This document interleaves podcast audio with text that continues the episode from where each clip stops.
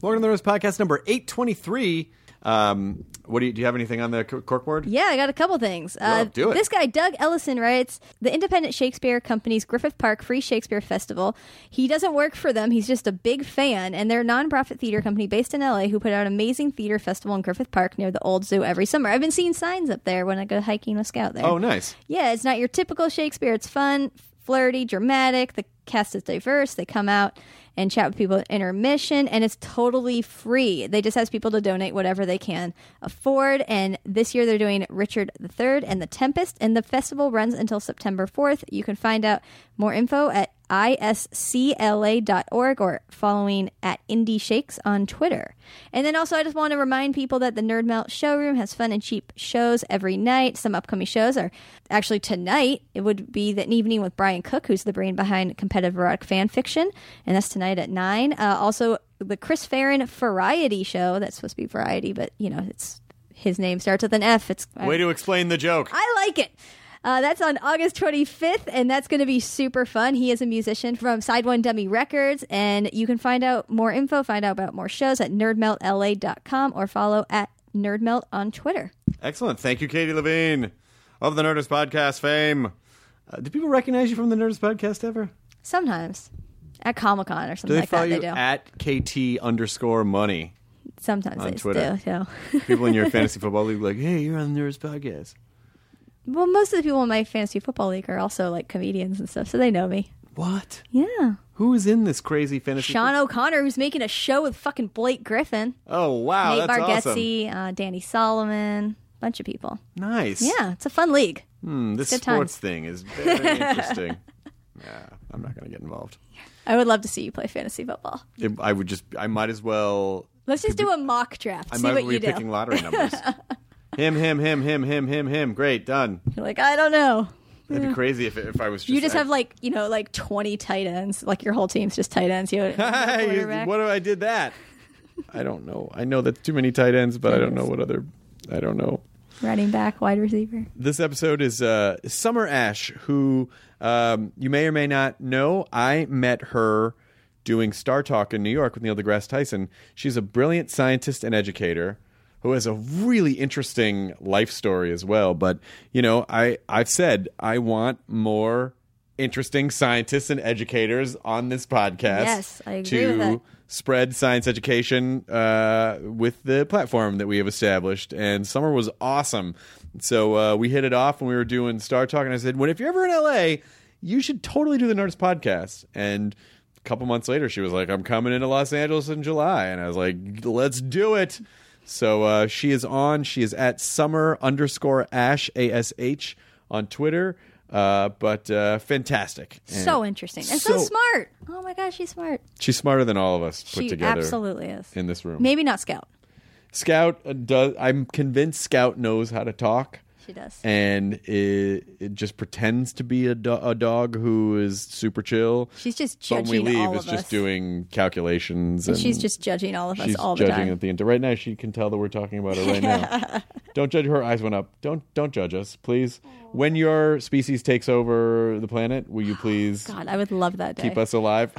no, That's you like my- wouldn't. Yeah, I would because They would murder. No, they know I'm their friends. You think that? I think animals know what, that I'm their friend. but they would just you, but you know what you would just be a dog servant like you know then it would be scout coming in to produce the s- dog podcast and, And I'm sleeping on a you're bed in the sleeping corner. and they'd be like That "Is- sounds kind of nice. is she okay yeah, she's quiet she doesn't really talk a I whole kind of lot." want to switch spots with Scout. She can produce this. I'll sleep on it the could bed. happen in the coming dog apocalypse in the dog apocalypse this is nurse podcast number episode number 823 uh, until the dogs take over uh, and overthrow mankind which i feel like is, is happening right under our noses because our noses aren't as good as theirs She definitely has some deviant plan. Look at her. there's very she is plotting and playing it out beautifully we're on to you we get it here's nurse podcast uh, episode number 823 with summer ash Now entering Nerdist.com.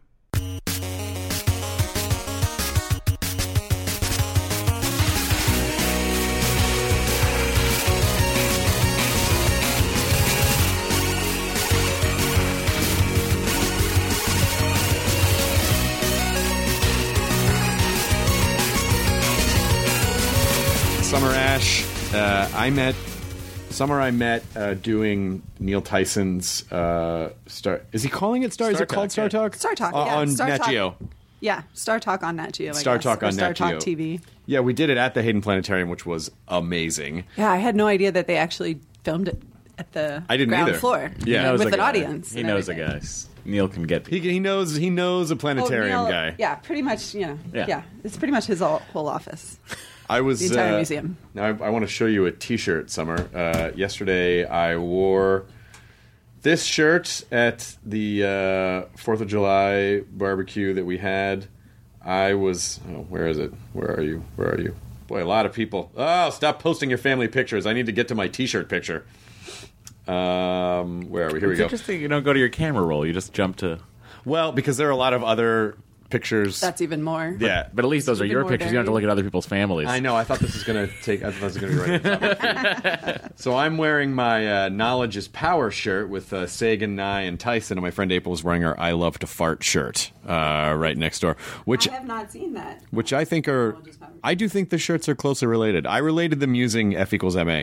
I don't know if that uh, if the science on that absolutely checks out, but I feel like I would love to It's see. physics. I'd love to see these guys in this position with "I love to fart" under there. Do you think they would? Do you think they would appreciate that?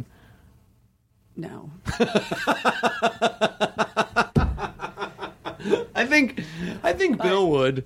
I think Yeah, Neil no, would. I think they would, but I just don't know that they actually like let it be something out there in the world. I don't. I well, I, I, I, don't. think they would definitely appreciate the idea. so I should just make it and send it to them and be like, "Hey guys, I heard you love to fart. How's science?" What's up? well, my friend April made that shirt in a mall at one of those kiosks. The I love to fart one. Yeah, yeah. It's the I heart and then two fart. Yeah. uh, which she made at a in Nashville. Yeah. at a, at a kiosk. I like this shirt. Oh, thank you. Thank you very much. Yeah. It's all Yeah. Doctor Hooey. Uh, let's can we talk about Jupiter a little bit? Oh my gosh, yes. This I is a was at very JPL exciting day for all Jupiter. Day yesterday. Right. So you uh, work outreach at Columbia University in the astrophysics department. Is that Yes. correct? Yes. Uh, among a lot of other things that you do. Exactly. But but at, but as a foundation, you are an astrophysicist. Is that? Yeah. Yes. It's fair to say, and a just science fan in general. Yes. So let's for a second talk about Jupiter and what's happening and uh, and uh, when are we bringing uh, Ju- what are, what would they be When are we called? going to Jupiter? When are we going to Jupiter? When are we when are we going to drop onto the gas giant and die quickly? Well, the craziest thing to me is that we still don't actually know if Jupiter has a core, and whether or not, even if it there is some sort of ultra dense thing down there, if it's solid or liquid. Right. So that's one of the things that Juno, the mission that just arrived yesterday, hopes to try and answer because it And- has instruments that can penetrate more deeply into the cloud layer than we've been able to do before. And how close is it currently? Well, actually, on the at this moment, it's sort of flying back away from Jupiter because what it did is it came in like screaming fast. It was like one of the fastest spacecraft ever, and it had to slam on the brakes for 35 minutes. To drop into like this polar orbit. So it came in above and it dropped down, and then it inserted itself into like this 53 day orbit that they're going to do twice before they come back in tighter. Got it. But they can't come in really tight because Jupiter is like a death zone with the radiation. Yeah. So the spacecraft is doing like this big um, uh, eclip- elliptical orbit where it's going through the danger zone and then coming back out on a 14 day orbit. Is it and playing then going back in and then coming out. Kenny Loggins' Danger Zone the entire I time. kind of hope it is. That would be I hope they're, amazing. that's on the soundtrack in the mission control. Kenny, that is reflecting in our faces. Someone's phone is also. Mine's in airplane mode. Really proud of Mine that. It's, it's, it's stopped. Uh, Katie, you know, if there's an audio problem, just like pantomime. You can't like. I'm just kidding. just kidding. No. noted. uh, all right, I'm in now in airplane mode too. Yeah, that's better. Yeah. Okay, so all good now. No more buzzing. Okay. I think the listeners would love that little behind the scenes moment. I don't know if they would. I don't know if the Well, listeners want. One way to find out. Don't put it in. Put it in. maybe it's maybe it's Ju- maybe it's Juno trying to contact us Maybe. and say, guys, can you please? It's pretty harsh out here. Can you send an MP3 file of Danger Zone by Kenny Loggins? So I was keeping myself entertained while we were waiting for the confirmation of various parts of this insertion uh, program of events.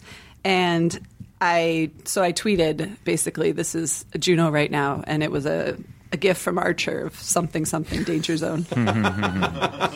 See, you know what is very exciting to me is that there is a whole generation of scientists and astrophysicists who uh, have a sense of humor and an understanding of pop culture. When do you think? When do you think pop culture started merging into into the sciences?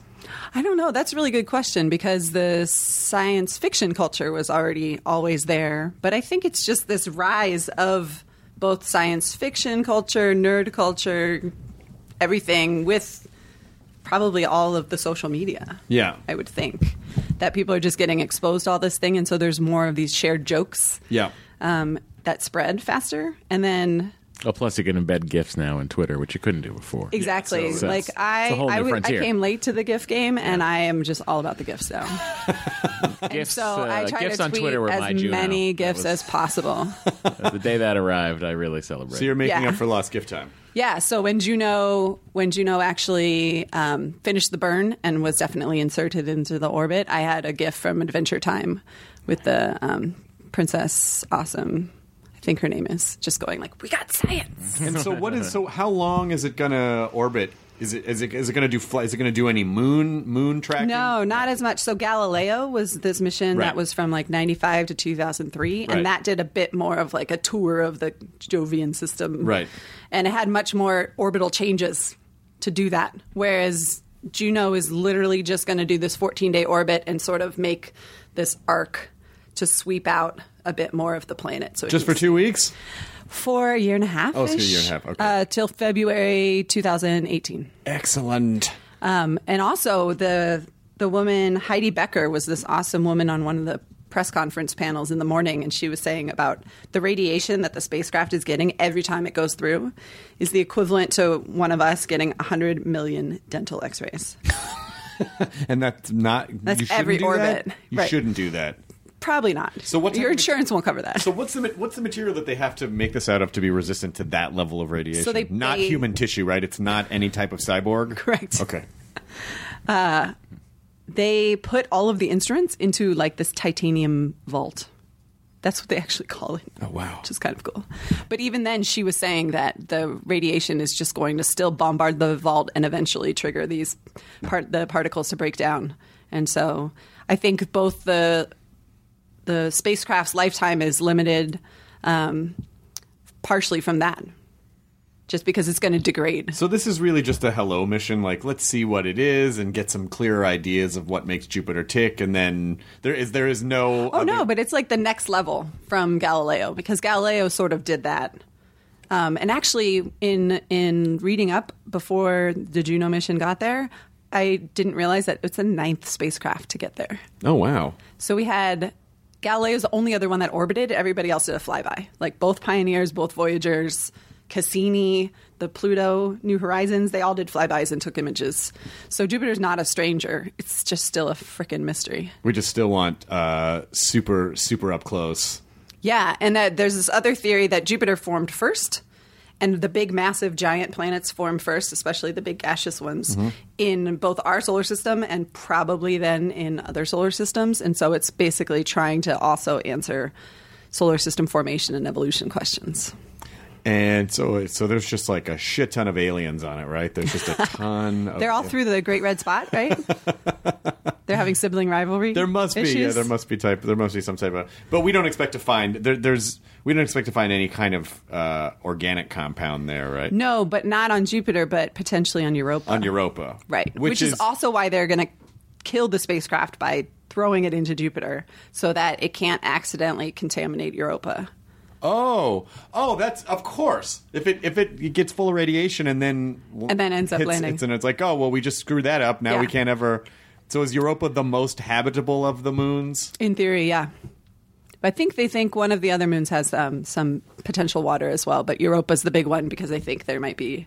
Well, I think it's kind of confirmed that there is some sort of liquid saltwater ocean underneath, and it's just a question of is there anything else in there? And they want to drill down, send something underneath. But it takes five years to get there, right? Minimum. Oh man. Do you see? Have you seen? They have some of these prototypes Yeah. where it's almost like they use buoyancy. So it's like a rover that they send into the ocean, but then it floats. So the wheels are upside down on the undersurface of the ice. Oh, and then that's- they drive it that way. That's awesome. That's so cool. They were, they were testing science, it you in guys. the Arctic. It's yeah, they're testing those things in the Arctic. It's pretty cool.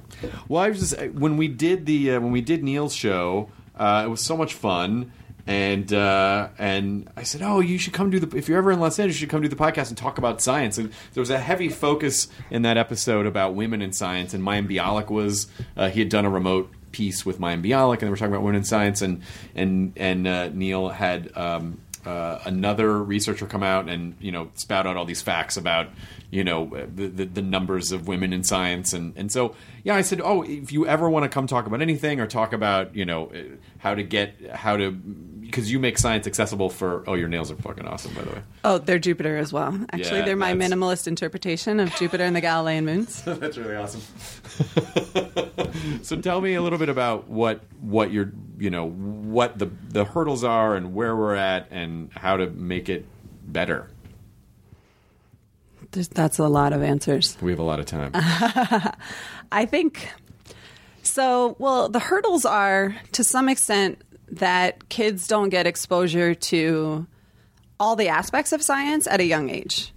So you get your, you know, I think I had maybe a solar system unit, if that, in elementary school. The rest of the stuff, I was it was self motivated research, um, and so I think, especially with astronomy, you, you get maybe this solar system unit, but then you don't get.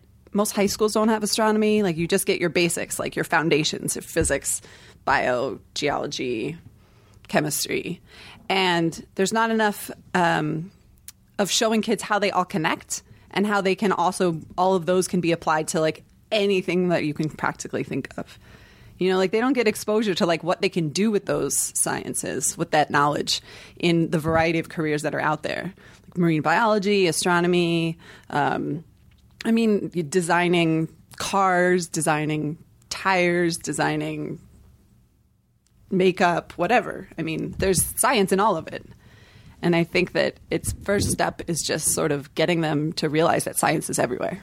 So how do you how do you accomplish that? Especially you know if a lot of schools have, you know, I, I'm sure there are I'm sure there are a handful of schools that are just uh well this is the curriculum and we have to follow this and that's what the school board says and there's no time to deviate. I mean obviously it seems like it's up to each individual teacher to kind of have the skill set to Yeah. communicate that to the students or to even know that they could communicate that to the students or do the extra work and not just come in and you know punch a clock and then leave when it's done so how does, Yeah. how do you how does that how does that get helped Well, it's a challenge because I do think that a lot of the requirements of curriculum boards and school districts really put the burden on the teachers. And like, there's, I totally sympathize that they have no extra energy or time or motivation to really try and augment everything because they're already trying to just get everything that they need to get done.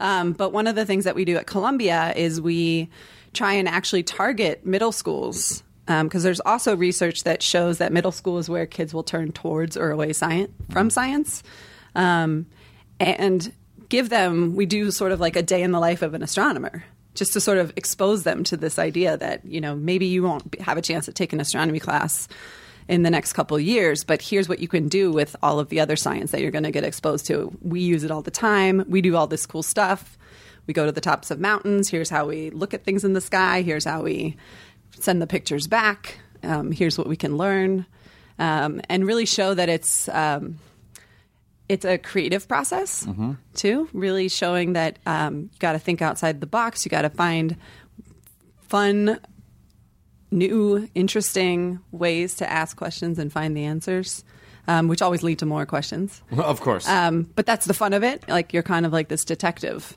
um, of the universe trying to figure sh- shit out well specifically now in, in our our you know our app-based culture like you could just download night sky or something and hold it up and look at this Yeah. but when you do obviously it's so overwhelming when yeah you that's see what all i think stars. the problem is how do you know what to focus i mean i always i love the idea Yeah. of an app like that because i can go oh okay well there's there's this constellation and there's that planet and then i but then it doesn't go any further i go oh okay am i supposed to what am I supposed to learn about this? So, like, what what can people be telling the kids or, or people who are interested in, in science or astronomy? Like, this is this is what's magical about this, or this is what to look for. Or this is what you this is something that you could see in this if Yeah. you knew if you knew what to search for. Right. Um, I think that's a really good question. It's a really big question. So, one of the things I think is that people don't they want to they want quick answers, and then they just want to move on to the next thing. Um, and so, I think one of the things that if you just have the night sky and you don't have um, apps or you're not using the app, you don't have telescopes, and you don't have a local astronomer, is to just go outside and like look up and see how things change, like night to night or month to month um, because there, there's so much information in that. That's how we figured out all of this stuff in the first place. It was just like, wait, that one's moving around between the stars, so that's something different. So Right. those, that's a planet. Um, you know, that one's twinkling. This one's orange. This one's blue. What's what's going on there? Um, so like, start yourself down those kind of paths. Um, yeah. What do you guys do at the community? What do you do specifically through Columbia? Oh, so we have, like I said, we do the, we go into schools. Um, sometimes we have schools come to us. Um, but our biggest thing is we have two telescopes on the roof of the building, um, like observatories, like domes. Um, and we do a public lecture and stargazing session every other Friday night. Um, so there's a half hour talk that's geared towards all audiences, all ages. Everyone should get something out of it. Um, and those talks are given by grad students, postdocs, visiting people, people that have written books, people that have done documentary films. Like we try to get some variety in there. And then um, an hour and a half of stargazing with um, grad student and undergrad student volunteers on the roof. And usually, if it's a good clear night, we have four different telescopes going because we have a little open area and we bring out portable ones too. Oh, that's really cool. Um, and then we also have a 3D wall set up where it's like a 3D projection system, and you can put on the old school glasses and have an astronomer sort of play these simulations of galaxies crashing into each other, the universe evolving, um, just comparing star sizes and planet sizes and all that kind of stuff. Is there a holodeck of any type? That's that's the upgrade that we're planning. Okay, good, good. 'cause that- So you should that we're wait to getting come at until there. then. They need a larger endowment. and they can start Then building they, the holiday. they can start building a holodeck. Yeah, that would be pretty cool. Um, but th- th- it's great because it's part of the culture of our department. So I'm like the coordinator of all these things, but the grad students and the undergrads are basically like my.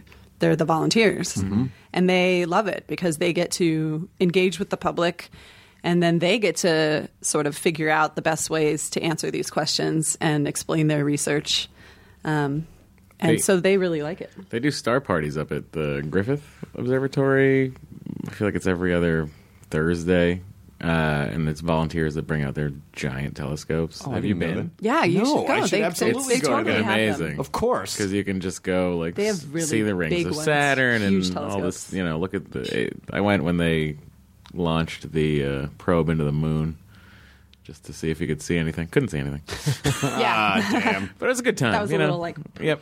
Would you go to if someone if someone said, "Okay, we're going to do a man, we're going to do a, uh, you, you- we're going to get people to go to Mars. We're only going to get like eight people." Summer, are you in? Do you go? Are you or do you not go? I think I go. Really? Yeah. Even knowing that you may never come back. Yeah. Probably will never come back. Yeah. I mean, I've been obsessed with space like probably since as long as I can remember. So I used to want to be an astronaut. Uh, that, Preach, sister. I want to be an astronaut too, yeah. like hardcore. Did you go to space camp? No, he did. I, I did, I- too. no, I wanted to go to space Oh. camp. I couldn't go Why? Oh, because I just assumed I'd be too fat for everything. so I that's was not like, really I natural. probably can't even get a T-shirt my size, you know. So No. I just skipped it. What's that movie? The one with um, Space Camp? No, that definitely though, because I told you that was my origin story. Yes. on Neil Tyson's. I was like, Yes. Space Camp and Top Gun came out back Sure. to back, and I was like, yes, yes, in. I'm in.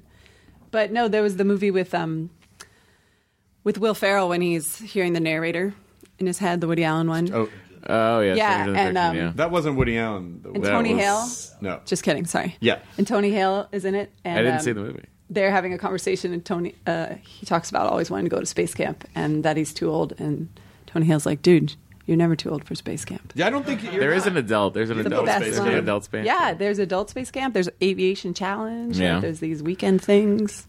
Well, space camp was pretty pretty. Yeah. So, Yeah. wh- at what, at what point did you decide?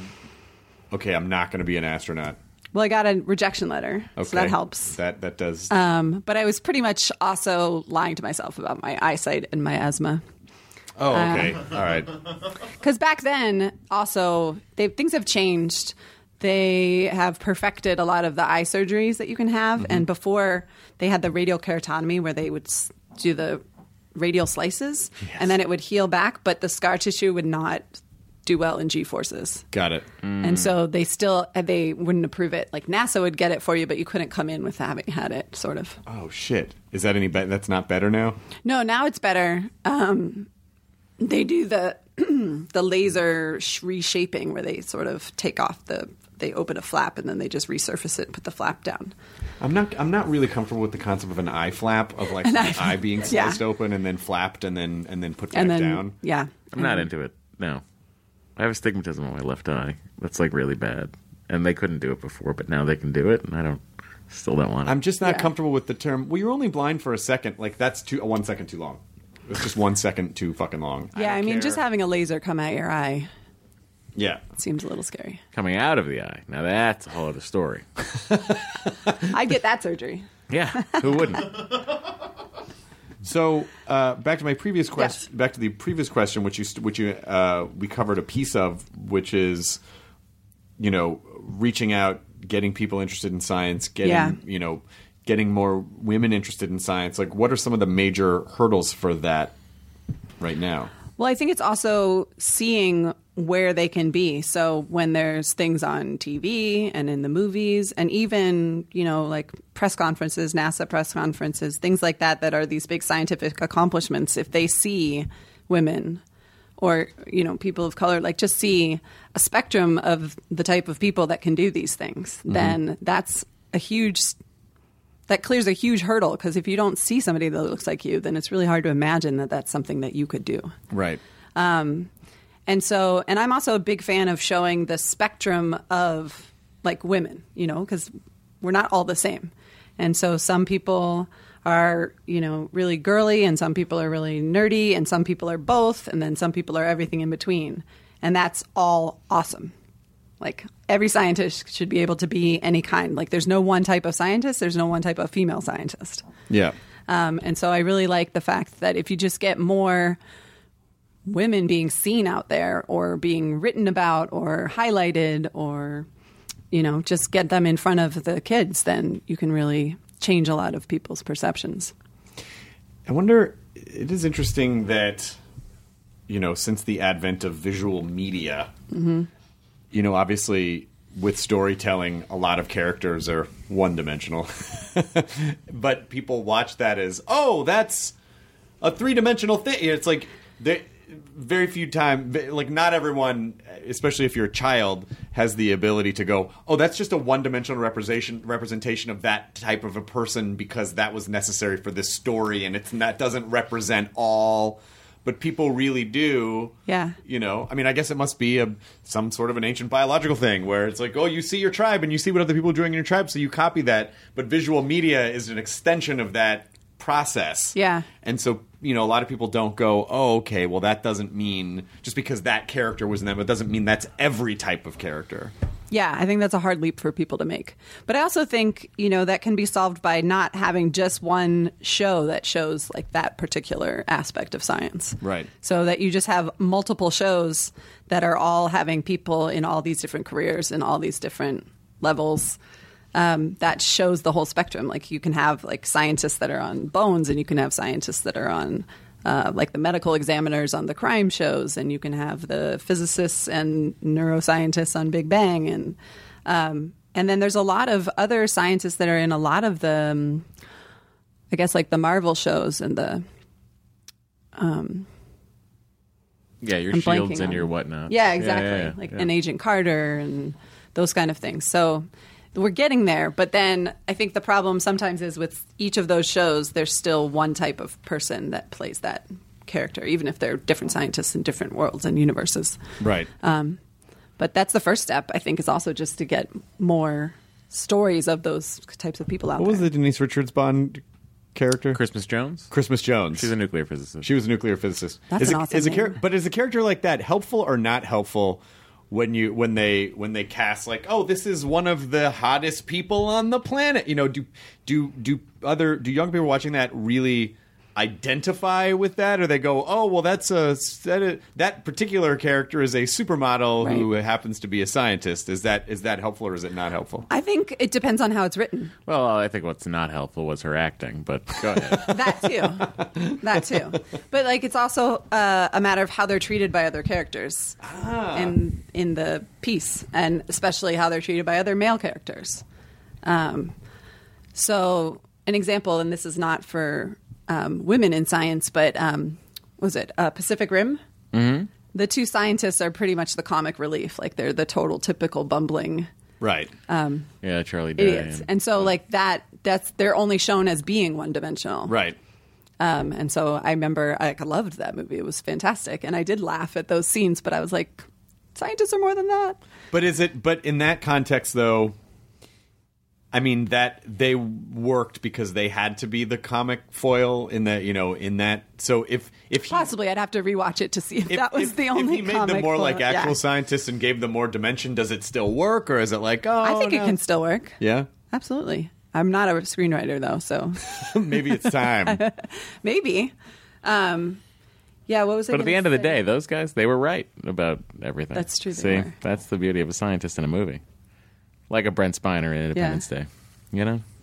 So what was awesome was that um, Interstellar, the women, the crew of the spaceship um, was half women, and one of the women was the Jessica Chastain was the captain. Um, so I think that is like a good example that it's just not always women also in the same role of a hierarchy um, in those situations too. what was the? Uh, what were the statistics that were, if you remember, what Yeah. were the statistics, the statistics on the show for published papers? Um, he had a, a Yeah, uh, we can cut this out if you can't remember because I can't Yeah, I remember can't either, But it, was some, remember. it was some. There was some like alarming imbalance of of male published papers versus you know. Yeah, there's there's stats on male versus female, and then there's stats on whether or not uh, if a male's the lead author, the likelihood of a female being another author on the paper versus a female author being the lead author. There's a higher chance then that there will be another, like in, if there's three or more authors. What is the politics behind all of that? Because obviously, Oh, there's a lot of Of course, politics, there is. yeah. So uh, you know, So that's another I think issue. most people don't think about it. They just go, No, "Oh, a yeah. research paper got published," and they probably don't think too. They probably Yeah. The average person, even if they're interested in reading that, they probably don't even think twice about who wrote it, why. They, you know, it's just like, what's the information? Yeah. So, what is the politics behind getting information out into the world? I think it depends on the actual the lab or the research group that's doing the work because it always depends on the the personality of the person at the top who's running the group. Right. So sometimes it's a matter of who's doing the most legwork. Um, so a lot of times, if a grad student has like a really substantial project and comes up with some unique results, then the PI usually lets the grad student be the lead author. Um, but then there's ones, there's PIs that don't like that and don't want to be overshadowed and What's want a all the PI? glory. Sorry, principal investigator. Got it. So that would be like the advisor, the supervisor of the students, or the lead of the research group. Got it. Um, so there there tends to be politics like that as to like who who did the most work, who wrote the most part of the paper, and then sometimes you know there's people's work that get gets put in because the work of that paper was built off of that, but then they either don't get credit or sometimes they do, and it's it's very messy. It's like screenwriting. Probably. But but at what point does something become a generally accepted idea? Because you know I. I'll, I'll read stuff, you know, on the science. I'll read stuff. I have a, a science feed. And it's a research published says this, Yeah. but other scientists are skeptical, Yeah. and it just feels like, oh, okay, well, you know, the, the, there- there are very few, it feels like there are very few things that everyone will agree on. So how do you know?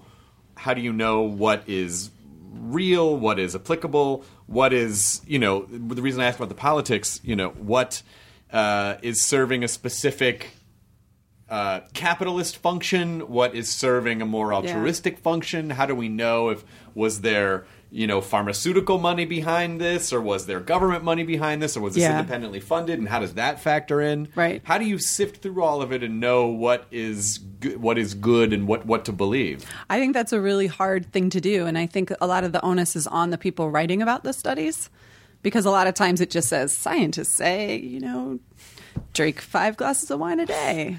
And then tomorrow, scientists say definitely don't, drink do five that. glasses right. of wine a day. because a lot of times these specific studies are always in a very narrow area. got it. S- and very controlled, not re- actually very controlled, but just a very narrow scope with a small potential small sample size of people or rats or whatever they're doing it on.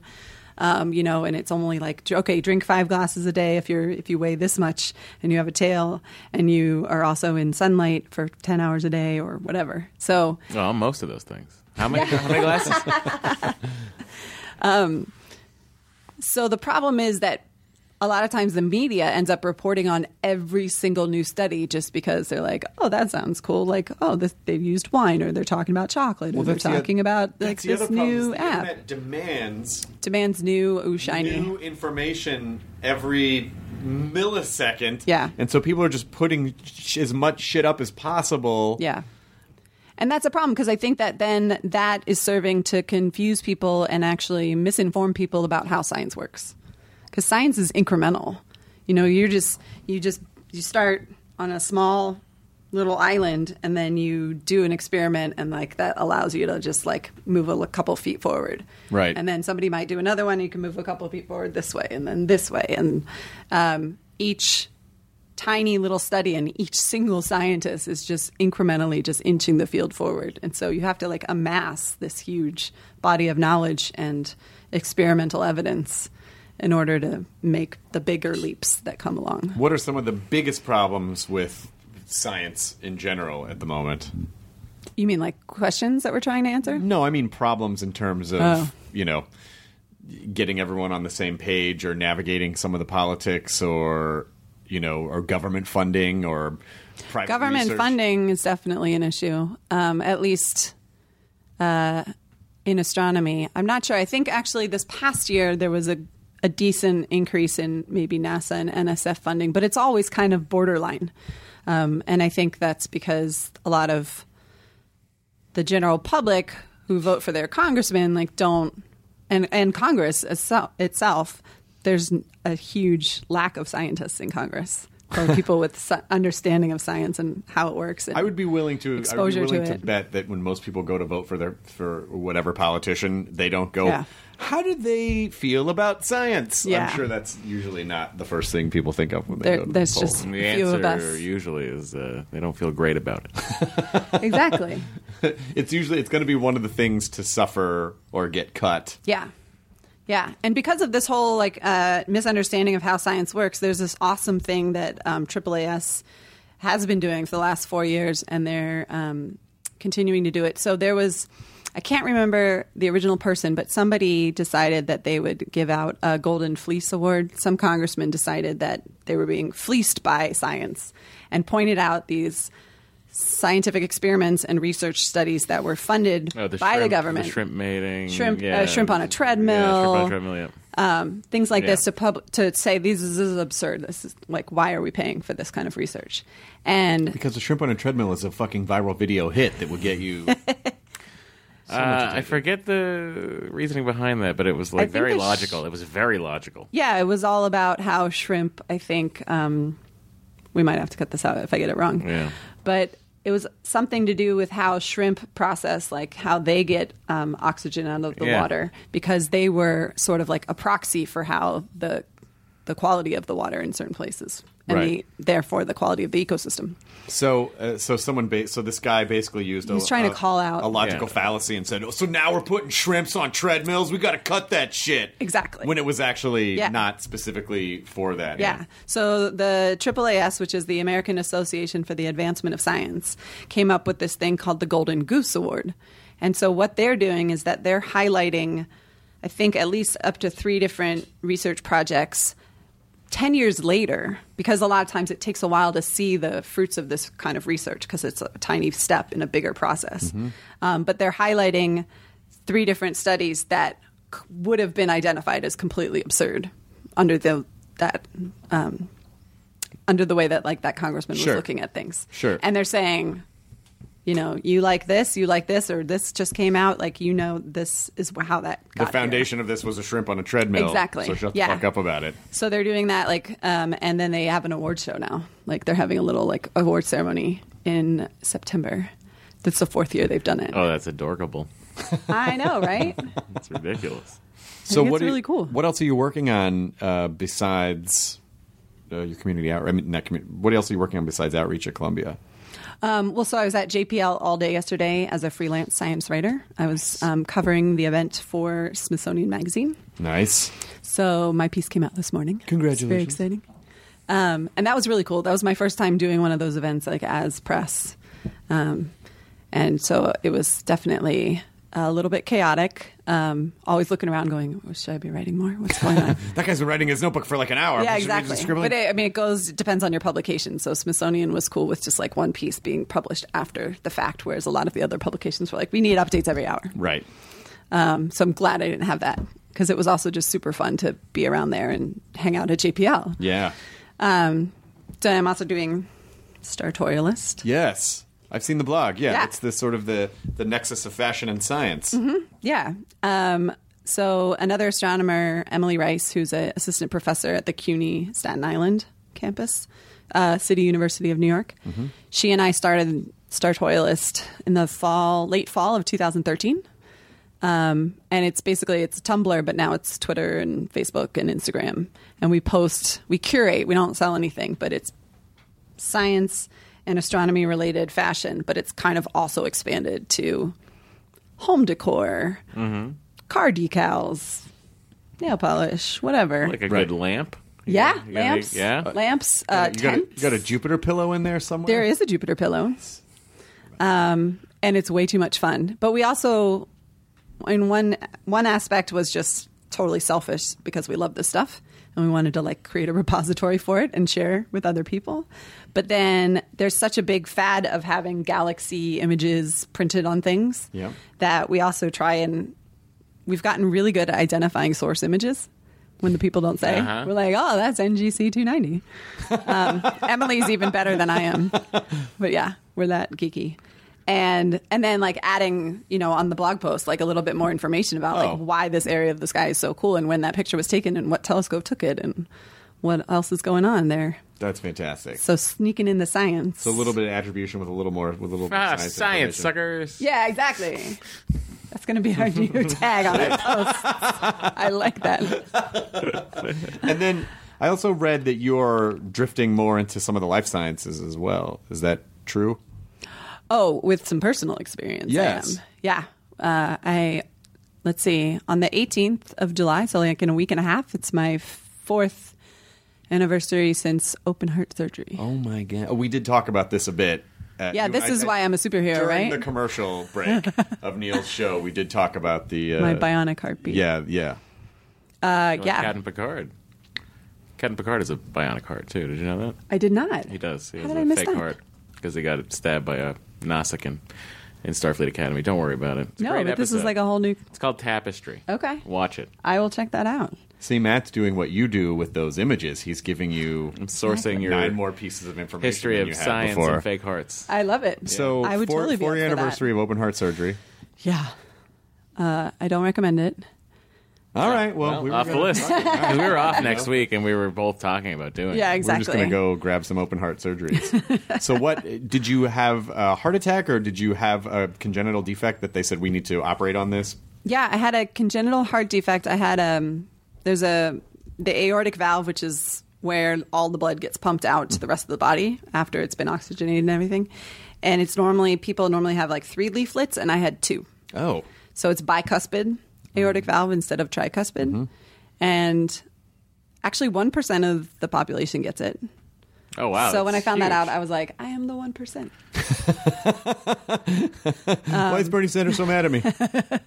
and but it can take a variety of routes. It, uh, you can have a lot of different outcomes. So some people have it their whole life and no problems whatsoever. Some people have it and the valve stiffens and calcifies faster over time just because of the calcium in your blood. Like that happens to all of us, but some people it's a problem sooner rather than later, and they get valve replacements.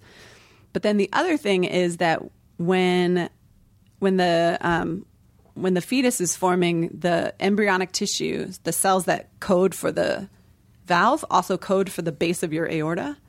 And sometimes, if you have the defect, you also get less elastin protein in your aorta. Okay. So then it's more prone to stretching out. Um, and the one thing I, the big thing I learned is that an aneurysm is not the the exploding of a vessel; it's actually just the ballooning out. So that's what I had an aortic aneurysm. So my aorta was stretched out five centimeters in diameter, and it should have been two. And did you? That was something that happened one day where you said, "Oh, I don't feel right." No, it was something that happened one day where a doctor said, "This is what's inside you," Did you feel? but you have no sensation of it because it's asymptomatic. And so you do. You didn't notice anything about you know get it walking upstairs. Nope. Oh, I'm short it doesn't breath." affect you whatsoever. Um, so it was a rude awakening kind of thing. I was like, uh, what? Excuse me? Uh, I actually got an email. So I saw a cardiologist in upstate New York um, at a smaller hospital, and she was the one who did the original tests. And she literally emailed me and she was like, don't panic, but I think you should see a heart surgeon. Oh, boy. I was like, okay. Um, so that was um, in March of 2012, and in July I was on the operating table. And did they give you was any? nuts. It's like, well, if you don't do this, you might be okay. Or did they say if you don't do this? My surgeon said I can't give you a number or a date. He's like, but in the next like two to three years it could blow, and you would just drop dead because it's your main blood vessel. So if you if it ruptures, you bleed out, and unless you're already on an operating table, you don't have very good chances. So at that point, it doesn't. You don't even. He doesn't need to give you a date. Like two, two or three years. Like it doesn't matter. Yeah. That. He was like, I just you know say look at your schedule, find some time. Did you just say I'm going to take my chances, Doc? Light a cigarette, put on sunglasses, and ride out of there on your motorcycle, which I assume you rode into the hospital. naturally. uh, no, it was really weird because I don't think um, I basically just went into like scientist mode, Yeah. and that's pretty much how I like I used science as a coping mechanism, and I pretty much approached it as a scientist, and I was like, okay, we're doing this, so Did they add a third Here's what flap? has What did they do? happened. No, they cut out a four inch section. So the whole base of my aorta, they took it out. That was the stretch Uh-huh. out part. And they replaced it with a Dacron graft. So it's a synthetic tube. Oh my god. So I have four inches of synthetic tube. Then What about the? Did they add a third flap? They didn't. He said uh, it's better. He just said he tweaked it a little bit to make it more efficient, but they don't normally like. Also, I gave you rims. What? Yeah, exactly. Pimp my heart. Pimp my heart. That would be amazing. that would be an amazing show. So while we were in there, you- we added a lightning bolt down the side. yeah, they have those like cauterizing things. we branded your heart. More bass absorption, so you really you can really thump. Yeah. You know when you're at red I- lights. that's what I have actually. I have the base. That's what my heart Absolutely, really that's does now. Absolutely, what it does. So getting so in March, you know that you're going to be doing this in July. What are the kind of mental preparations? So you're you're looking at science. I'm sure Yeah. you're doing as much research as possible. yeah. Is too this might be a bad this might be a dumb question. Is too much information a bad idea? For me, I don't think it was. But basically, what I did is I started a blog. Um, and originally, it was kind of for also for friends and family to basically just be able to inform people all at once. But I wanted a format that would allow them to talk back to me versus like they have those, you know, Caring Bridge sites or whatever for people that are um, going undergoing medical things. And it's very much a site just for disseminating information. Right. And like a guest book that people can sign and just say, we're thinking of you, blah, blah, blah Right. but I wanted a bit more like interaction. And I also knew that I was going to use it for not only just like journal entry type things to tell people what was happening, but also like cool shit I found out.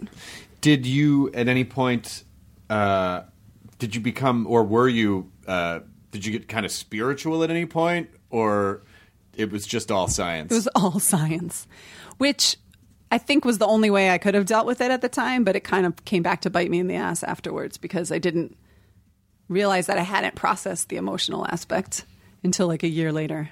because you couldn't. You were almost Yeah, I you- think I couldn't. I just psh, Close the door. You had you had to to survive. Yeah. But that's the that's the fucked up thing about the emotion stuff Yeah. is that it's there. Yeah. And it's gonna come back out Yeah. sooner or later. And just because like I knew I had hard days and I knew I cried at various times, I thought like, oh yeah, I dealt with emotion. Right. And then it's like, no, you didn't. Really. What would you do differently? I don't know that I could do anything differently. The only thing I think is maybe, and what I still want to do is try to find more people my age with this surgery. Which is what? Your age, uh, we're like yeah, around. but uh, but uh, oh, 40. Okay. um, because and so I was 36 when I had this. But all of the like Facebook groups and the cardiac rehab that I went to were all filled with older people who mostly had heart attacks, Right. which is a completely different thing Right. and a completely different health problem. And so, and I just feel like you deal with all these things differently at different ages. Um, and especially like for me, the biggest thing when the emotional af- aftermath was also because because it's asymptomatic, I didn't feel bad. I went into a hospital. I felt way worse than I've ever felt in my whole life, and it was Sure. like, do, do you really have to do that? Like, Right. and so it was this questioning of like, why did I let my s- body get ripped open? Right. even though my science brain, my rational brain, like totally knew it was necessary. And do you still feel that way? Do you still feel like it was the yeah, right I'm. thing s- to do? Oh, it was definitely still the right thing to do, but I'm still trying to reconcile that. Like I Hmm. So you still gotta- haven't done You that. gotta start the subreddit uh, r slash two flaps. Just- It already exists and it's not what you think. okay, yeah, you're right. God damn it! Of course it does. Damn it! um, but I do. Uh, the scientist in me got uh, uh, an OR nurse. I talked to an OR nurse beforehand because I asked my surgeon, like, can I talk to an anesthesiologist? Can I talk to an OR nurse? Can I like see th- a surgery? All this stuff. Um, and he was pretty cool about a lot of things. And so I talked to an OR nurse, and he switched onto my surgery as a result. And then he, I brought my iPhone into the operating room, and he took pictures during my surgery of my open chest cavity. Did you look at those right away, or did it take? Some I time? did actually no, because I like I said the emotional part. Like I was just like, If you ever this is awesome. run into surgeons in life, like my friend Ross, his wife is a trauma surgeon. The photos on their iPhones are amazing. The bad news is uh, we dropped your phone in your heart. so, um, your heart is uh, good. The good news is your heart has a data plan now. We can always find you. That's right. that, that would actually, that would absolutely be. The, there she is. Oh, she's a little blue dot walking up Right. the. Oh, she just moved. Yeah. She moved three blocks. Right? She's Uh, doing her walking. So that's good. So, what do you? How are you emotionally preparing though for this at all? I mean, is it you? You in in the months and days leading Yeah. up to it? like I said, I don't. I think I just kind of ignored all that. I didn't even realize what I needed to do. I was sort of trying to like logistically plan it all because I. So I'm an only child, and then I have a single parent, just my mom. Luckily, she was totally able to come for the entire thing. Um, but it was basically just the two of us trying to figure out like all the different things. Like, I I had to rent. Um, uh, I recovered at my godparents' apartment, not mine because mine's a third story walk up, which would not be good. And then I rented a medical lift chair like the old people have with Those the little are button great. that Those are stands you great. up. Yep. It's the best thing in the world. and I couldn't sleep on like I slept in the chair for two months Mm-hmm. because I couldn't sleep on my back. I couldn't open my chest. Oh my god! Um, and then, you know, sort of arranging for people to come visit and bring food and like give my mom a break and all this stuff. So it was like, just, I just, I'm a type A. I just went into organizational mode. What's the last thing you remember before you went on under, and then the first thing that you remember coming back? So hilariously, this is what I think also they shouldn't do for the emotional aftermath purposes. I walked myself into the OR and climbed on the table. Oh my! That's what, because I had no effect of my quality of life. And I, la- I'm looking back, I'm like, they really shouldn't have done that because that kind of messes you up a little bit. Did you just say, don't fuck this up? Well, what they did let me do is they let me um, put music on my iPhone. Mm-hmm. So I had um, uh, Fresh Prince and DJ Jazzy Jeff playing "Summertime" nice. uh, as I lay down, and then they put, started putting in all the IVs, and a so great then I, choice. I went to I passed out pretty quickly, I think. And then the first thing I remember waking up that I just basically was like, "Fuck, this is the most pain I've ever felt in my entire life." Um, and I was literally my first thought was, "Can we go back to eight hours ago?" and was it? So was that how long the surgery was? Eight hours. Um, no, I think that was like when I woke up. Post- so the right. surgery was maybe, I think like I was in the OR like five hours, and the surgery was like three. I was on the heart lung bypass for like three hours. I think. Oh My God. Yeah. So is it, it was the pain radiating from the center of your body, or was just everything? Um, I think it came from the center of the body, but it felt like everything. For sure, just because that's like it's a full sternotomy, so it literally Mm-hmm. cut the entire sternum. Sorry. No, it's Anybody fine. listening? Uh, I- no, And so anything, everything pulls on that. It's just like your core. So moving your arm, moving your legs, moving your head, like everything pulls on that, How especially long- when it's been like separated. How long was your in hospital recovery? How long were you in the hospital for? Five and a half days, I think. Yeah. So there's this mix at the end because uh, I was like, I need to get out of here. But at the same time, I was like, but can all of you nurses come with me? Because I, have- I don't five want and a half to be that days far does from not you. sound like a lot. I know, right? time. Yeah, but you don't want to stay in the hospital because like that's where you get other infections, Staph and all this infections? stuff. Yeah. Um, but for the most part, it was good. The ICU, it, wa- they kind of mismanaged my pain, so there was also like that kind of whole trauma. My whole first night was just the worst. Until I got a little pump of uh, go light it dilaudid. up and then I had it'll- dilaudid on demand. Did that, and that made it. That made the pain go away. Yeah, and then I got to a point where I was making shit up. Like I would have, I would see something in my head that was happening, and I thought it was real, and I would start talking as if that was happening in the room around me. And my mom would just look at me, and I was like, "Am I making shit up again?" She's like, "Yeah." So, what did time feel like? It felt really slow, really slow. Like I felt like I was in the hospital for a long time, just because. I mean, I'm basically alternating just between being awake and sleeping. Right. but yeah, it just felt like the days were a lot longer and just moving slow because I moved slow. And so it didn't really feel like things around me were moving fast either because I wasn't, I was on a c- special cardiac rehab floor. So everybody was in cardiac rehab. Right.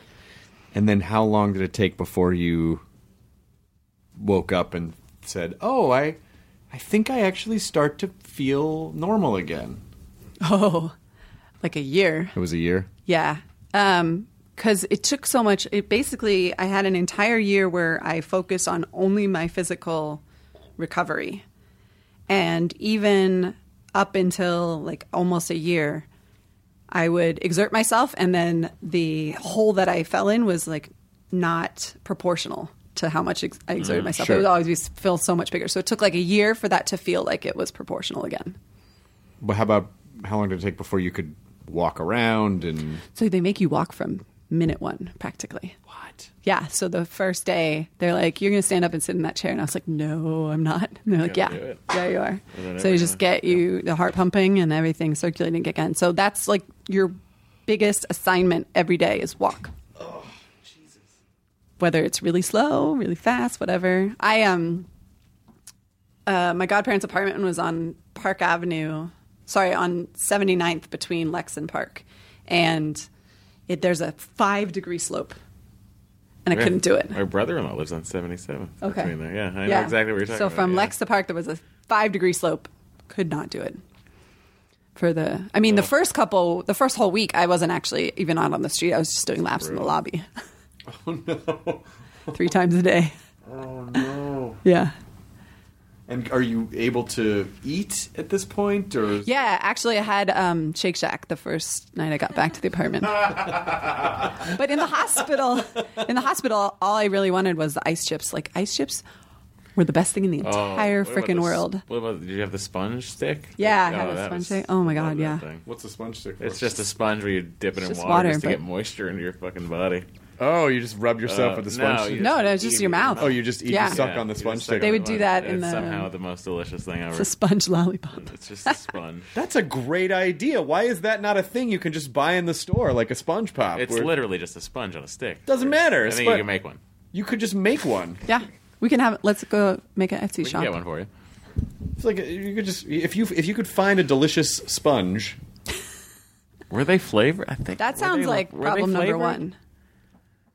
They might have had been like a lemon flavor. Well, I didn't don't- know Now that this you're was a thing saying until you that. just told me, so I have no idea. I have no idea if there was flavor in mine, but basically, I couldn't eat. I Mm. couldn't have water for a while. so how did you how did you you know dealing with work and dealing with everything how did how how did you approach all of that knowing that you were going to lose this chunk of time in your life Yeah. Well, actually, Columbia was really understanding and flexible about it um, because, you know, in academia, it's less of punching a time card. It's really just trying to get stuff done. But my boss was so, so understanding. And he basically just said, you know, do what you got to do and come back when you need to or when you're ready. So um, I think before Christmas, I managed to come back like two days a week. I was doing rehab Mondays, Wednesdays, and Fridays. And then after Christmas, I came back like four days a week and I would take Wednesday off in the middle. So I'd have two days and a break and two days and a break. And I did that for most of the spring. And then I was kind of back. and was your recovery pretty like on point the whole time like oh, everything looks good everything's fine I think it is from like a doctor's standpoint, but what I wasn't prepared for, also being a overachiever, and um, is that there's so much up and down, and like one step forward, like three steps back, Right. and I was more like, well, I'm doing exactly what I should be doing. Why is it not a straight shot? right So I wasn't prepared for that, and like that frustrated me because I'm also a perfectionist, like all this other stuff that I didn't Ah. expect. so what did you learn really from hard. that being all Patient. type a Patience, and basically my new motto is, "It is what it is." Well, that's Bill Belichick's motto too. Eh, sounds like a sports person Yeah, sure is. yeah, it just really taught me to be patient because every time I thought I was like, I had cleared another hurdle or something, or like made it to the next like plateau, I would like backslide. Um, and you know, not the same amount every time. And It's all like that playing a video jazz, game, but forgetting to save. There you go. It's like fuck. that was my life. Forgot to save. yeah, or there's or you don't get to the save point it's like Yeah. you have to get to the save point yeah, you can't just save whenever you want yeah. It was kind of like that. So it was just a lot of ups and downs, and it was just really frustrating. But I don't know that it could have been done any different because we had this conversation with my um, cardiologist where there's all these other side effects. Like I was getting acid reflux and, you know, like hiccups hurt, or like I got a nausea spell trying to get o- off the pain p- pill cycle. And, and he was like, you know, yeah, these things happen. And my mom was like, well, if they happen, why didn't you tell us? And he's like, because there's like 5,000 things that could happen. And it probably doesn't help you if I tell you all 5,000 because you're not going to experience all 5,000. But you Right. think you'll experience four thousand of them. And he's like, I, I- he's like, I think it works better if you just tell me what what you feel and what you encounter, and then we can deal with it. So how did the how did the PTSD manifest? That is what kind of kicked in like a year and a half later. So I had this great year of physical healing, and then I had like six months where I felt like I was literally superwoman because I had had a whole year of just physically getting back my health. Mm-hmm. Um, it's almost like you pa- do a pause on life and like have a whole year of physical working physically and not having anything else stress you out. So I was like, woohoo, you know, I can do everything. And I was running and I was doing like, I was just like doing all these activities, doing all the things. And then uh, the winter always is, you know, darker and everything. So then it just sort of like hit me all of a sudden. And I was just like, then the heartbeat started getting to me. So the heartbeat was extra strong from day one, but it was less noticeable and less of a thing because I kept thinking it's going to go away. It's going to go away. The doctors kept thinking it would subside, and it never did. And so it was kind of this cumulative thing of having that be this problem for a year and a half that finally my body was like, okay, now you're freaking us out. Like, why is this still here? Is it It's still- a constant reminder? Does it still beat that strong? Yeah. Like if this, well, this table's pretty sturdy, but if we had a less sturdy table, like my coffee would be. Really? Yeah. And they don't know why? Nope. Nobody knows why. At least we know it's working. That's pretty much what they say. And I'm You like, know? yeah, but you try living with this 24 7. So how do you cope with that? Uh, for a while, I was not, um, but I started doing biofeedback breathing, which helps. Um, there's a, I think there's multiple types of biofeedback, but it's basically like doing something where you can see readouts of processes in your body, and then you can do breathing exercises To and affect see how the- those the- readouts change. Right. and that's creating, um, you know, a loop in your subconscious brain that you know how to enact that change Mm-hmm. when you don't have the hookup anymore. Right. So it's a heart rate variability one where it would show my heart rate and my respiratory rate. And when they kind of get in sync, then you're strengthening like your um, parasympathetic nervous system. So the sympathetic is the fight or flight, and the parasympathetic is like, whoa, guys, calm down.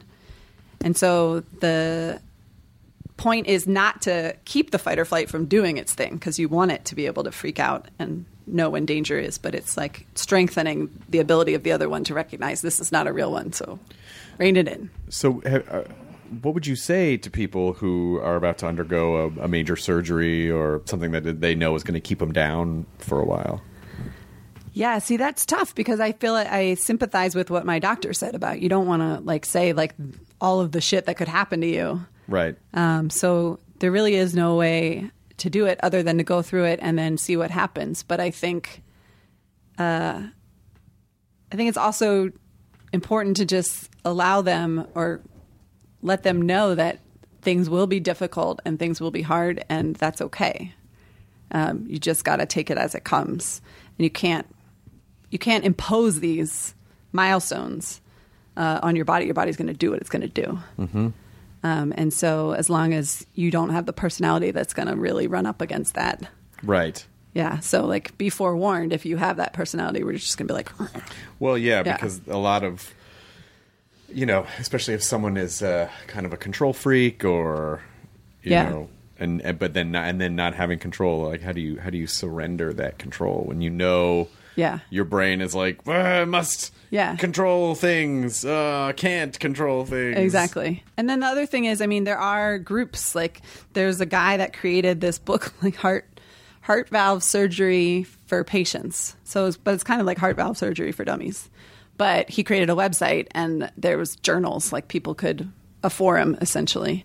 Um, and then there were like there's Facebook groups for heart valve surgery patients, um, and those helped at certain points because sometimes those groups were spread out enough. The people, the spectrum of people in them was enough that there would at least be some people that were younger, even if the surgery wasn't the same. But they, at least people were going through similar things. Do you have an addictive personality? I don't think so. Okay. She got off the pain meds. I think. She Well, that's the thing. Yeah, I'm wondering. I'm wondering how people with addiction, Yeah. you know, you can't. I feel like, I mean, I'm not really understanding what all of the available uh, drug drugs are. I don't know. You obviously would have to do some type of pain medication schedule if your sternum has been cracked open. Right. So how do you, you know, how, how I wonder how that what that process is like for people. Yeah, I don't know. For me, it was really interesting because, you know, I used to watch House all the time, and my experience with pain medication was like, I have no idea how you can pop those pills because these things are messing me up and I hate them. Right. Um, so I, I didn't know how people got addicted to them because they were really like, I had a lot of nausea and I just like did not like being on them whatsoever. Well, I think when people do get addicted to those, because I've heard, uh, you know, people when they do, when they build up like an opiate tolerance, or they build up like a tolerance to like Vicodin, Mm-hmm. Sure. you know, they'll it's like, oh yeah, they took like fifty a day. I mean, I've heard. Oh, right. I've heard of. There's one specific actor that I heard about. I'm not going to say his name because that wouldn't be nice.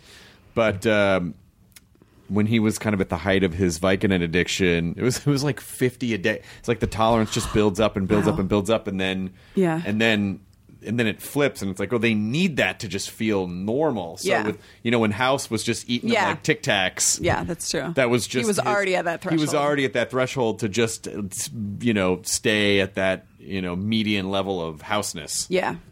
I mean, I definitely, at one point, my cardiologist wanted me to like start rashing down and I, I tried and I was like, no, because the pain was still there. Right.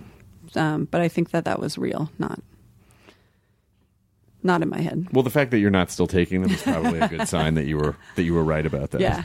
But there's a guy, um, and I can't remember now what his uh, profession is, but Seth Moonkin, he's on Twitter and he's a science writer. And he wrote a recent article where he had to go in for a surgery. And he tried everything to put in place in the heads of everybody that was going to see him on the hospital side that he had an, a previous addiction.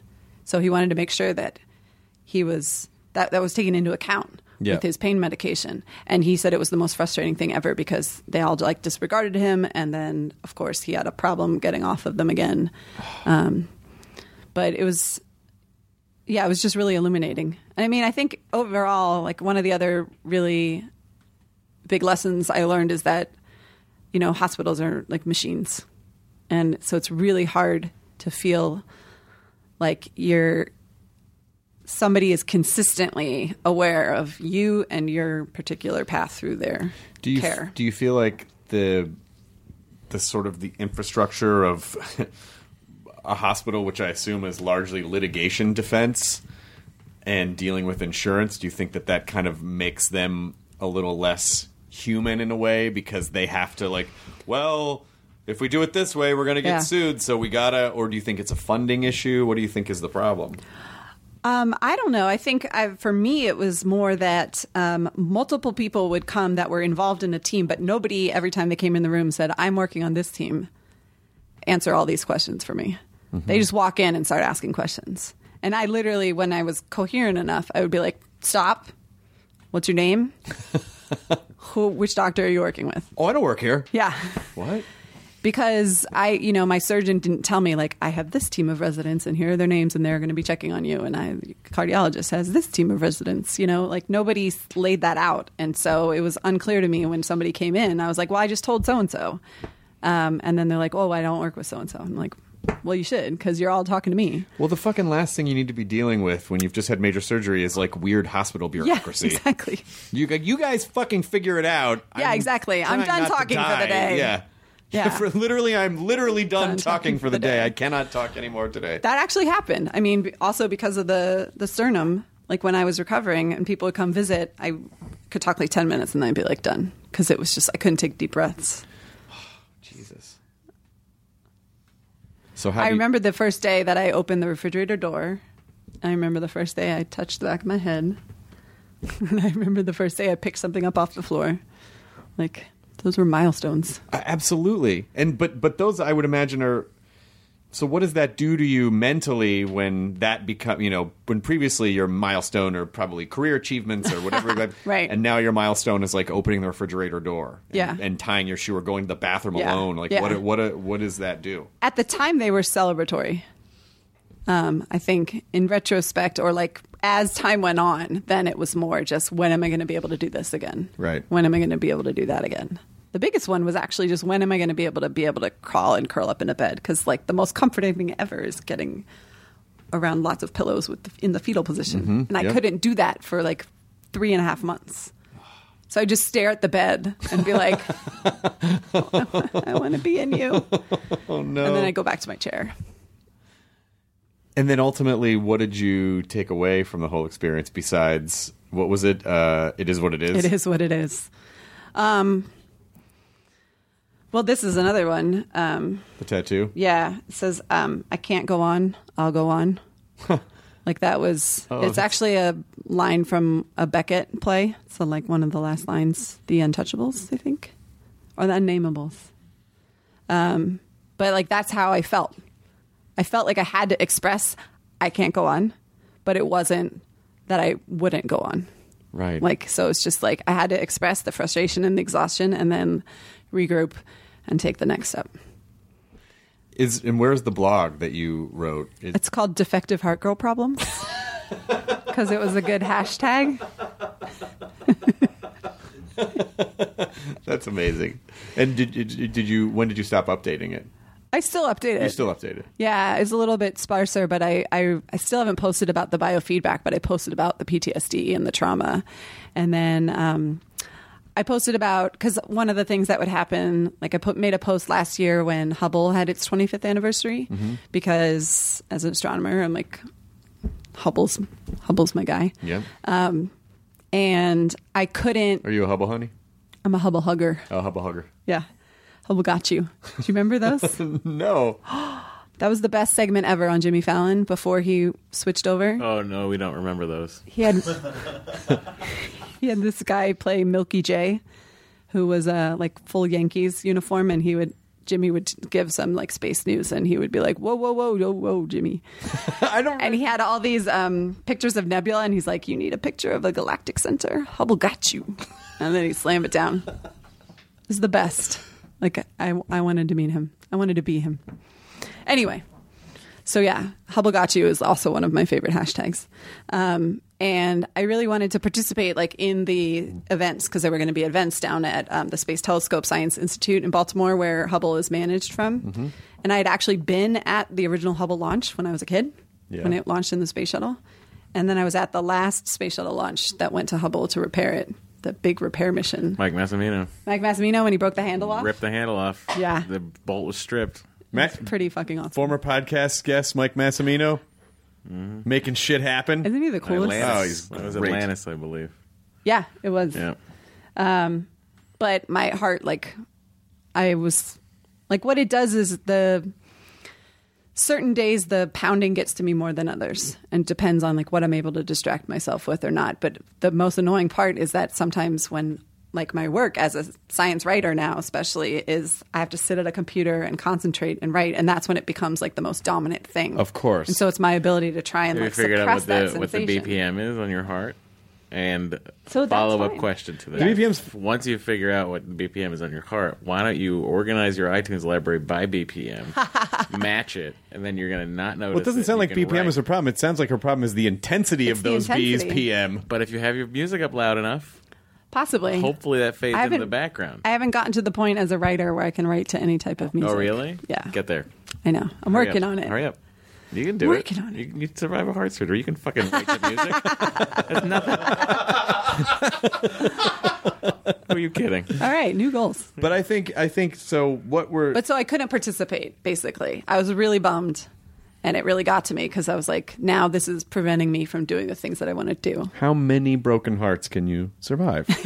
exactly. So I'm just saying, like, that's another example of something I wrote about was how, like, my connection to Hubble and how I was frustrated that the heart was kind of getting in the way, but that I was realizing that there's more for me out there and there's still more for Hubble Boy, out there. I cannot wait till you watch that episode of Star Trek Next Generation. Seriously, I'm very excited. you're gonna now. love it because he finds out that the heart surgery that he thought was this burden all his life, Yeah. actually made him Captain fucking Picard. He gets to I see do what his like life that. would have been I like do had he like not that. had to go through that surgery. Called Yeah. tapestry. Did you bid on any of the Patrick Stewart auction? no, it was far beyond my reach. Did everything go? Oh, I don't know. I didn't even check on results. Oh, gotcha. When was this? Recently? like a, July, early couple- July, July first, I think. yeah, it's a something couple like that, days yeah. ago. Yeah, he just he auctioned off a shit ton of just memorabilia that he had, like full script sets from shows and stuff like that. I saw him do Shakespeare once Really? in DC. He played Othello. Well, uh, Sounds like him. What an Yesterday, asshole. he released a country album. Yep. Seriously? Yeah. Yep. Oh, I think I saw a picture on Twitter that didn't make sense at the time. Now it does. Now it does. Full country album for charity, but still Yeah. full country album. Cowboy songs. With does Ian McKellen sh- make an appearance? I don't. I don't think he does. I don't think he. I don't think he does. It's possible. Oh, I don't well. think he does though. I think it'd be really great to. Didn't fucking tell me that it wouldn't. There wouldn't be like a great, uh, like golden tombstone with like Patrick Stewart as Wyatt Earp and Ian McKellen as uh, Doc Holliday. I'm your Huckleberry. That'd be amazing. That would be amazing. I know Doc Holliday died before he became an old man, but let's just suspend our disbelief for a, a minute. Well, you know, in the original series, they go to a planet and Doc Holliday is there. Don't worry about it. It's, I'm very worried about it's, it. uh, So I think what we're taking away from this, there's there's a couple of actionables that people might have who are listening. Action items. Yes, action items, which is uh, number one.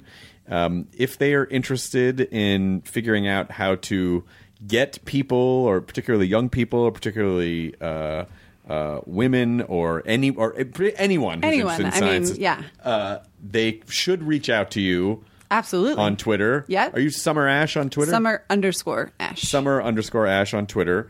Um, they could also get information about going on any of these amazing stargazing trips at Columbia University. Um, they can uh, visit the fashion blog Startorialist. Yes. They also, I guarantee you, there are survivors, there are surgery survivors out there who are probably like, oh my God, or I know someone who just went through this. Remember That would be remember awesome. That girl at the at one of our live shows that said she had six open heart surgeries, Yeah. and then I said, "Which one was your favorite?" I remember that. Was that Atlanta? Uh, I mean, hopefully she still Atlanta or listens, and Boston? maybe she should she, She- should reach of out if course she's she still should. Did she listening. give an answer? uh, she said the third one. I think she said, Wait, yeah. Uh, it might have been Royal Oak, like Detroit. Oh, with just you and I when Jonah missed his flight. I feel like maybe it was that one. Classic Jonah. I feel like maybe it was that one. But people should reach out to you because uh, you know I'm sure there are a lot of people that don't know where to go or who to talk to because that that whole process is so inhuman. So you know having something or a forum or people to talk to to kind of guide through all the human parts of it to help deal with the the PTSD. Um, I'm sure would. I mean, there must be something out there. Yeah, I hope so. I mean, I think it's also one of those things where you think that you're the only one. Right. So it, it's helpful when you find other people that are going through the same thing. That is statistically impossible, particularly with the internet. exactly. Well, I mean, if one percent of the population has, Yeah, that too. I mean, there's a lot. There's of a people that lot have of it, yeah. people. Yeah. even if you start kind of narrowing down who has internet and who's it, Yeah. it's still Yeah. going to be It's a still a large substantial number. number. It's in the millions. Yeah, Yeah. going to be a substantial number of people. So if anyone out there has a bionic heartbeat, So what i- is there? was Please let anything me else- know. Anything else you want to promote or anything else you want to let people know about? Uh, well, actually, I already gave the story once, but I was going to tell you about my shirt that I'm wearing, even Yeah. though this is a radio broadcast. Is that Jane Goodall on your shoulder? She that is, Yeah. absolutely. And um, there's a Mae Jameson in here somewhere. She's the first astronaut, uh, black astronaut. She, She's- when she was like 25. Right there. Thank you very She much. loves Star Trek. She uh, Yeah, is on the. exactly. She's, uh, she guest starred. She's on a con. Is that on a Krista couple McAuliffe? episodes. Um, possibly there's Sally Ride is Mm, No, on Oh, Sally here. Ride. Sally Ride. Yeah, but basically, Chris is up here. So there's this great story of how the shirt came to be. So there it's was a shirt with like a thou. It's like it's not black thousand, and but- white with photoshopped heads of women scientists all over. it. Yes, Yeah. and there's a lot. It's a there's lot. a lot front and back. Um, so it's called it's called like that STEM shirt or that other shirt in reference to um, when the Rosetta mission, the one that ESA launched to the comet and then had the little Philae lander that went down and landed on it. The morning of their first press briefing, one of the engineers wore a shirt that was slightly offensive to women in science. Oh my God, that's right. And but so so then on Twitter it was like that was that shirt Oh, right. in a not good way. That was the oh that, That quote shirt. unquote. Yeah. That was like the hashtag. But what came out of it is that this other woman who was on Twitter, another um, woman in science, just did this, you know, a tweet where she had taken a picture of the broadcast and slapped these really poorly done photoshopped heads of women on it and was like, fixed it. and then everyone on Twitter was like, I would wear that. And she So was that's like, that really? shirt. So she did a Kickstarter for that other shirt That's and genius. they make it in uh, tees for women and men, and they have a Hawaiian shirt version as well, button up. Um, and it comes with a little uh, book and a poster that gives a key to who all of the women are, and it tells you about their, their accomplishments in science. That's fantastic. That's better. I, I bought one at the, I feel like it was the Flandrau Science Center in Tucson, Arizona. That was like it was a women in science shirt, but it, it just it just had a couple it just had a couple of women in science on it. But Okay. this is this is m- must be hundreds. Yeah. Which I think is uh, an awesome example of the fact that there's so many women out there in science who have done amazing things and had huge contributions to science that most people still don't know of. So there's so many more stories that need to be told. What is the what is one story that you still have left to be told? What do you want to do? Oh, wait. What do you want to do? Like, what do you want to? What what's what's next on your? What's next on my list? Oh, What's next on your achievement list? Do you still have the same? Well, I've been lo- on the Nerdist now, so That- now I you can, check, that, off. That was very easy. Do you uh, do you still have the same level of um, ambition that you had before, or is is is post Bionic Heart? Did that make you go? You know, maybe that's not the most important thing, or did it, did that make you go even harder? I think what it made me go harder towards is that I just want to help uh, help other people struggling with things that I struggle with. So definitely getting more involved in um, like PTSD, depression, suicide awareness. Mm-hmm. Um, just because I feel like those things are important, and there's so much stigma attached to those. Was that part of your struggle? Not the suicide part, but I know basically depression unchecked Yeah. can just lead to that. Yeah. So what I recently did at the beginning of the month, there's uh, the American Foundation for Suicide Prevention, and they do an overnight walk every year in two different cities. and I always wanted to do it because it's called like Out of the Darkness Walk. Mm-hmm. So you literally walk all night.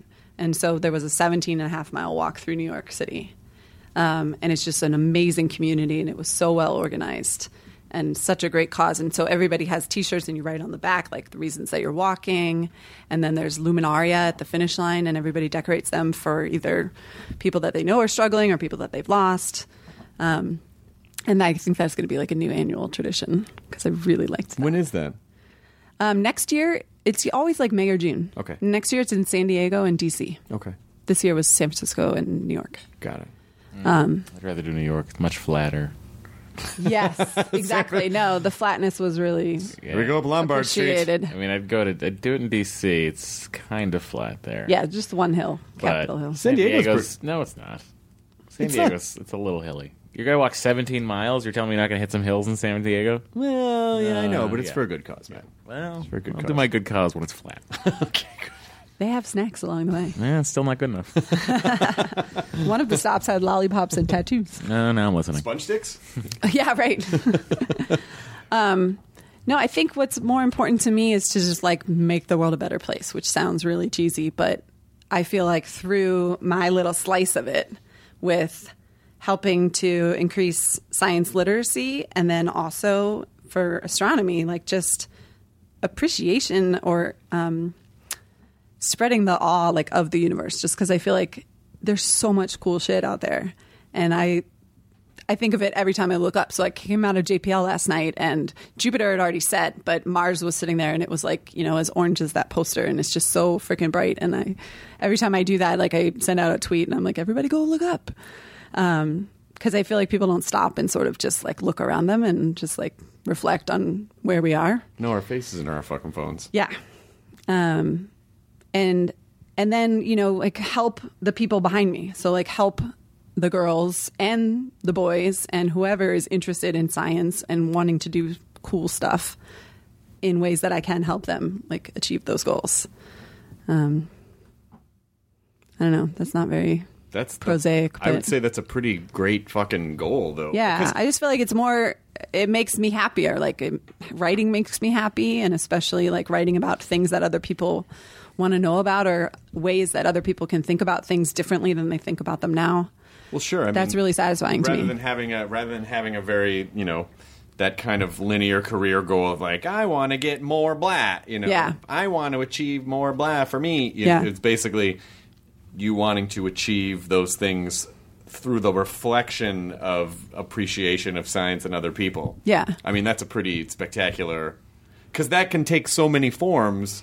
E- Even just the even if you met one person when you leave here and you told them something and that changed their day, you could check the box that day. Yeah. Oh, I made science better. I made I made someone's life better through science immediately, and that doesn't require.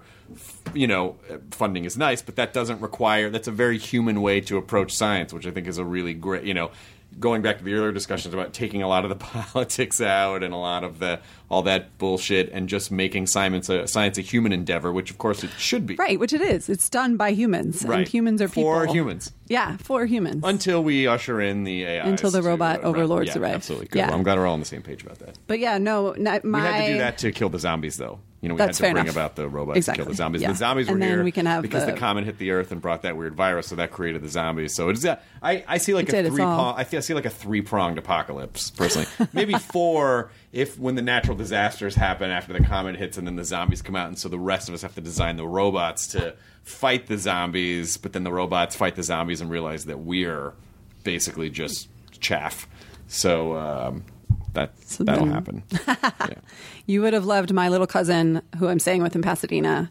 She's at a theater camp this summer. Yep. And the end of the first week last Friday was uh, the theme was Campocalypse. Mm-hmm. So I helped her come up with her little outfit, which was basically like her soccer shin guards covered with tinfoil, and she made like wrist wrist covers out of um, toilet paper rolls with covered with tinfoil, and she had like this like wine box like that hung off of her that she could put her like snacks and gear in and we wrote on it like are you ready for campocalypse Fantastic. she was all over it So summer underscore ash on Yes. Twitter. Um, and then defective heart girl problems. defective heart girl problems will get you there and and it, almost twice a day when I can remember to do it or I'm in a place where um, I remember to tweet it. Basically, I do my biofeedback breathing, and so I've changed the hashtag sometimes to Defective Heart Girl Solutions. Nice, nice. But I like tweet that for like my own accountability and also just to like keep raising awareness or you know putting it out there. Uh, so either of those, I think people find the blog through those sometimes. Well, I can't thank you enough for coming and being on the podcast and Sartorialist. Uh, And as well. Sartorialist. Um, thank you for being here, and uh, it was really great meeting you and at uh, in New York on Neil's show. And That was so much fun. No, Oh. thank you for having me because Of you course. you you sort of threw it out there, and I was like, I'm I'm gonna s- lean into that. you should, So yeah. I don't know if he was serious, but I'm gonna yeah I'm No, gonna do that. I was- so I just kept emailing you, and then I'm like, oh my god, it's gonna happen. This is absolutely. Oh my God, I'm here. now. This has happened. This has happened. Yeah, well, you had such an interesting story, and you had such a you had such a great, you know, what what really made me say like, oh, you should definitely come on the podcast is watching your excitement for science, and also just your vernacular and your sort of appreciation for pop culture, and then you know, of course, the Bionic Heart, and then all that stuff. Like, yo, you'll be an amazing Aw, guest, thanks. and and I, I have a feeling that you will help. People, you will help a percentage of people who are listening to this podcast. You will change their lives in some positive way. the one percent. Uh, Even if it's one percent, that's that is a non-zero number, which is. But I feel like it'll be more than one percent. Non-zero is good. So uh, keep fighting the good fight. It is what it is. Enjoy your burrito, and uh, I can't go on. I'll go on. Thanks, Chris. All right, thank you, Summer Ash. Now leaving Nerdist.com. Enjoy your burrito.